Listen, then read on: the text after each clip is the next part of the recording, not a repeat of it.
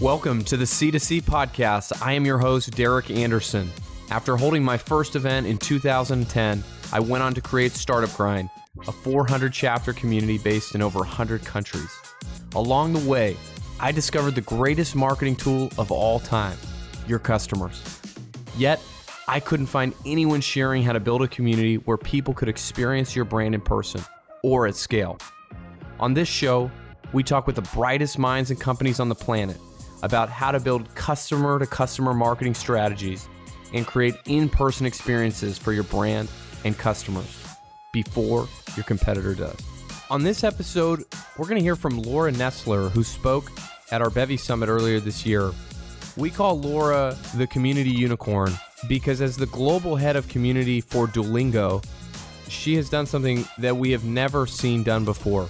Now, Duolingo, if you don't know it, which you probably do because it's probably on your phone like hundreds of millions of other people, but it's the best place to learn a language.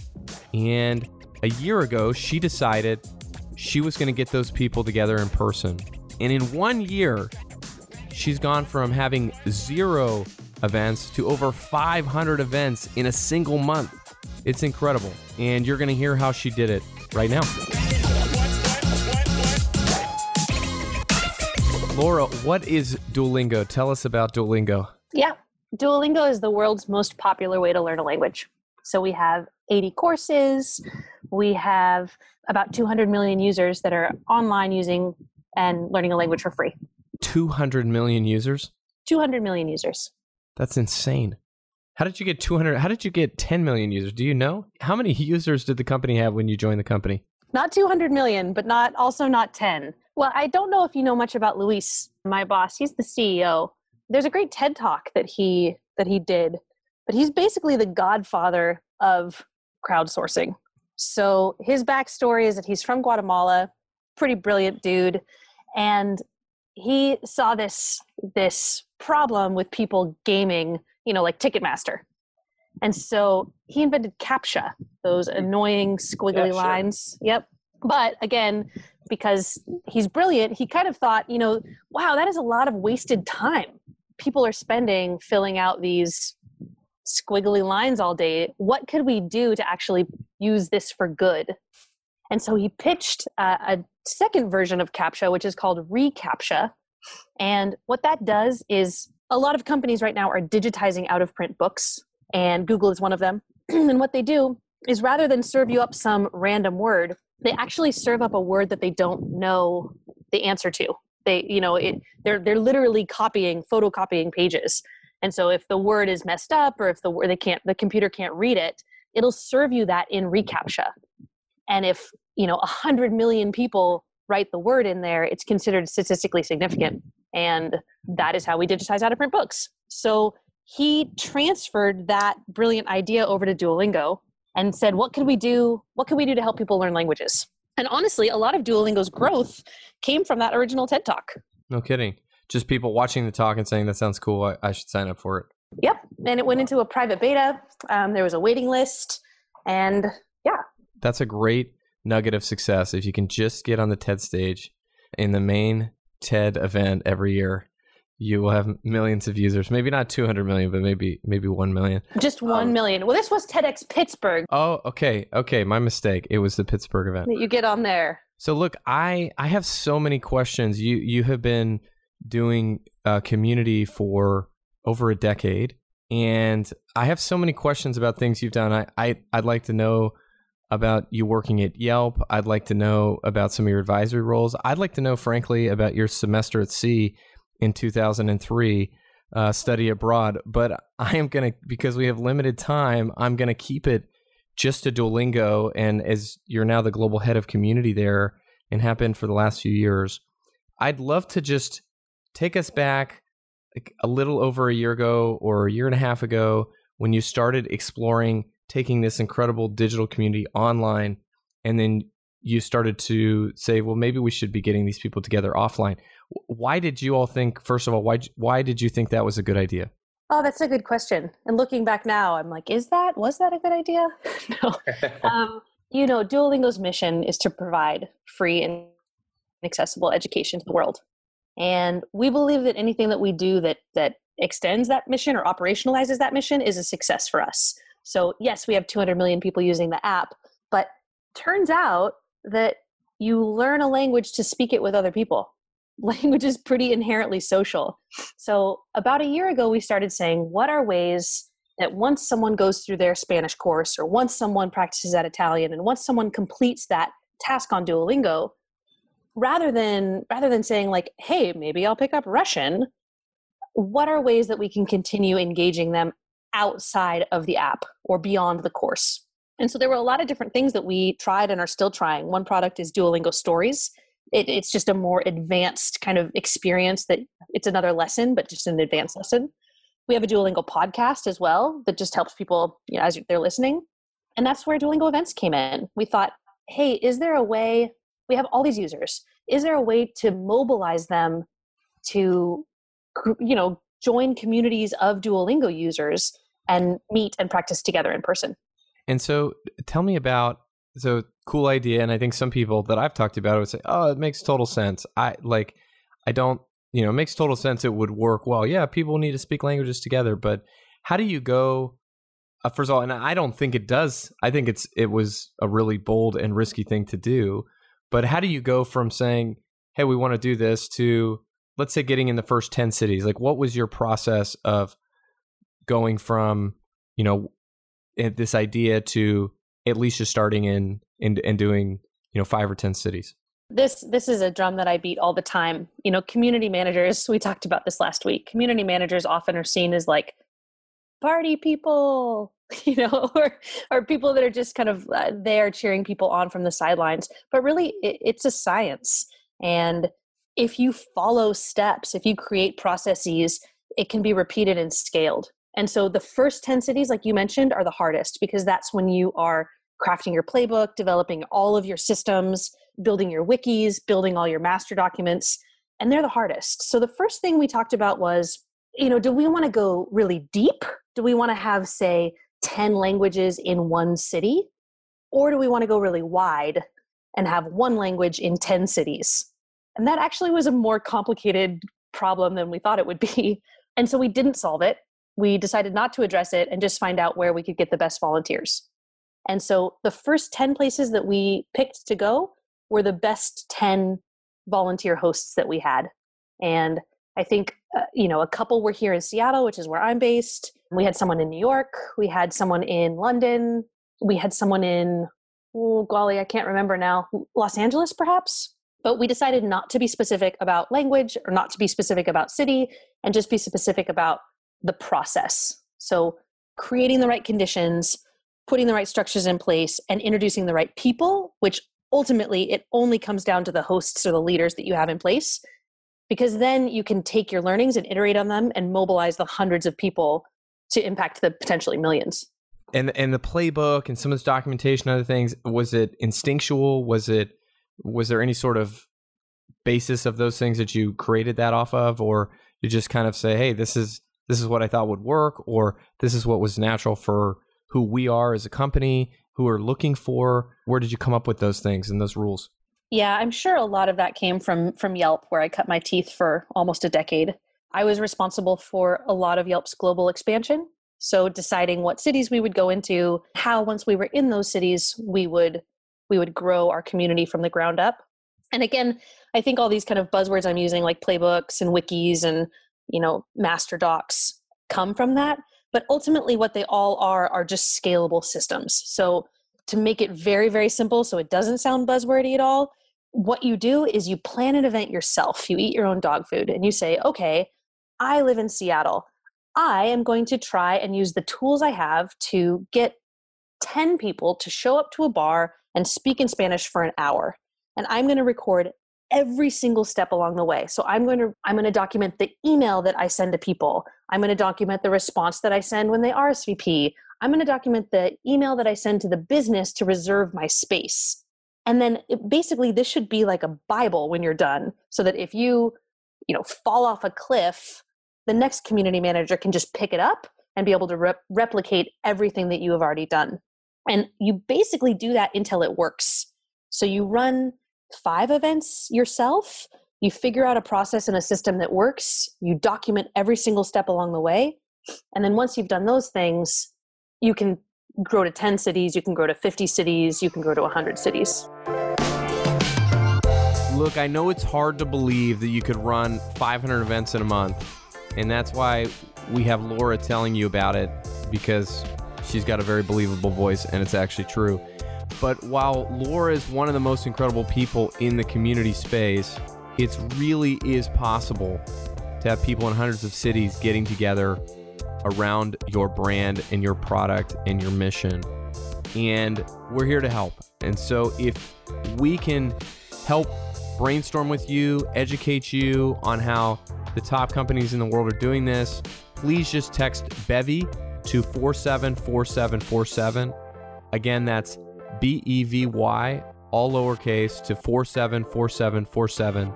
We'd love to talk to you about how to grow your community. Okay, so let's talk about that. So you get to 10 cities, you dog food your own product, you come up with some rules. Maybe you made one or two mistakes along the way and corrected those.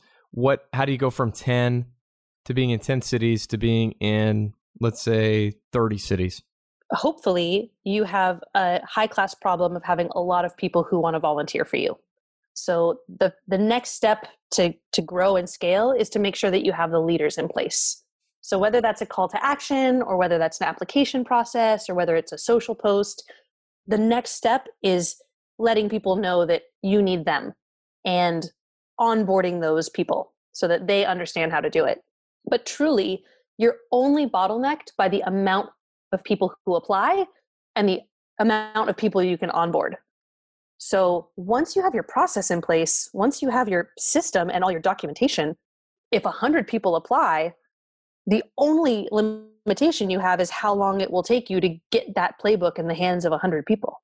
And as these people are coming on how how are you choosing who's a go and who's not a go? Like how do you say this is key.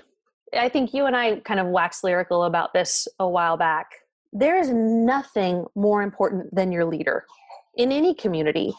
And i would argue that that goes back to this 1990 principle that you know there's a creator there's a consumer and there's kind of a, a, a lurker or there's a contributor and a lurker.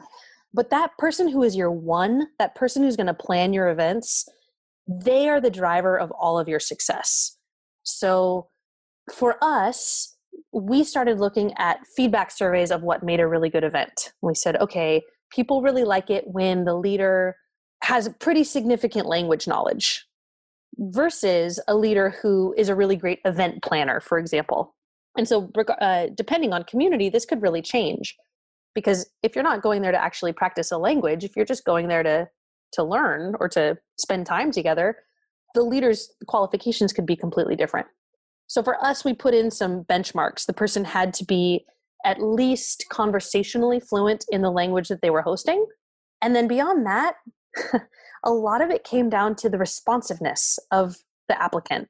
So we had them fill out a little questionnaire. We asked a couple uh, leading questions like, you know, tell me about your dream event, or what ways do you think that you could help people learn a language in a personal setting? And generally, it matters less what their actual answers are and more that they give thoughtful responses to those questions.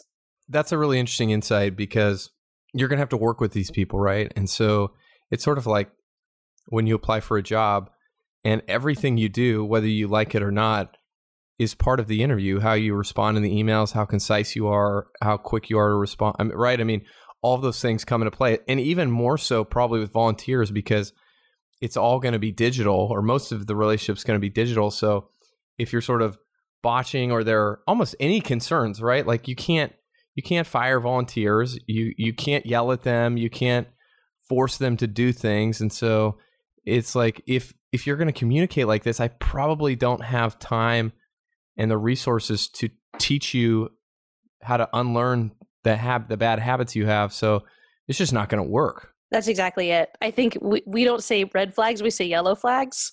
And if there's a yellow flag, they normally get get pushed out of the they get pushed out of the system. There is one exception, and I would say that when someone people can demand a lot when they produce a lot, right? Mm-hmm. And so when maybe in the very beginning as the leaders were starting to apply yeah they basically needed to fit into a mold but when i started recognizing some of these super leaders the ones that are just i mean you know them when they when you see them but they have that whatever that je ne sais quoi of like being a magnetic person and you know planning wonderful events and they're bilingual and they're mentoring others and they're they can basically do whatever they want. Yeah. I'll, I'll give them anything. Yeah that's really cool. And you optimize around those people or giving them whatever they need and because they become your champions they become the people you refer to they become the people that everyone out they're the they're the examples on the hill that everyone else is going to be looking towards and trying to emulate. Well, truly, and they they they are the key to our scaling success as well. So at some point, one human cannot manage. You know, I would say a hundred volunteers is the max capacity. And so at some point, you have to start building this leadership rich model or a snowflake model that allows people to to be you know leaders to volunteers to lead others and to mentor others so when you start identifying these people that are the super leaders among them, they should get more perks. They should get more opportunities because a lot of times they'll be the ones that are creating content, building building the playbooks, building the guides. Um, they often get closer to the product than you do. So so yeah, I, I think they're a huge key to success. Okay, I'm going to jump way ahead because this is not the three hour podcast. This is like the 20 minute podcast. And I need to know in a year, you go from one event to over 500 events in a single month. So it sort of boggles the mind. Your your as I understand it, your full-time team did not you did not get a staff of 20 people. And I like how do you do that in a 9 month or 12 month span go from a single event to hundreds of, of events and uh, just like I I know there's not enough time for you to talk about all the work you did over the last nine or 12 months, but I just like give us some of the highlights of like how how that's even possible to do that because I just I, I don't know that anyone ever has. I think this is one of the only times that this has ever happened. So what what did you do that was so different? I don't think it's doing something that's different. I think it's just really letting again, really having a scientific process behind you. Not not leaving things to chance, not waiting for things to matriculate, creating a process early sticking with it and then and then scaling it. So i think there's there's three things that are really critical for this. The first we talked about a little bit which is building the right structures early. So this is making sure that you have all your scalable systems like your playbook like your wiki canned responses you know a slack group or an area for leaders to build community themselves this snowflake model in place because you will not have time when you have 150 events a week that you have when you have two events a week. So you have to build this early because this is what is going to save you it's going to optimize your process. It's the only way to scale is to have these systems in place early. And then on this note, you can't have it be brittle. So I'm telling you to build all these things, but you also have to allow them to be really flexible because you are going to change directions. No matter what you think the plan is going to be, 12 months from now, that will not be the plan. You're going to have to add layers. You're going to have, you know, questions about the product. So it's counterintuitive, but you can't overplan your plan. You just need to build what you need to get. Uh, the metaphor I use is to get your airplane in the air. You have to have the engine, you have to have the wings, you have to have the wind. And that is it. You can build all the rest of it when you're in the air. So that's the first one. The second one is that you really need to understand why leaders are motivated to volunteer for you. And that is different for every single community. But Dan Pink talks about three specific things. He talks about autonomy, he talks about mastery, and he talks about purpose. And you have to build ways in your structure, in your leadership structure, to allow your leaders to have these three things because they need to feel like they're a part of it they need to feel like they're getting better at something and they need to feel like like they have the ability to choose their own adventure or else they'll feel like they're working for you which is not what you want. So again you need to eh, you need to bake in rewards for what you want people to optimize for and then allow your leaders to just grow themselves. So find great people build the right motivations for them and then just let them go like let them let them loose let them loose like little birds And then the last one, again, we talked about is you have to eat your own dog food. You have to do it yourself. There's this idea that you can work smarter, not harder.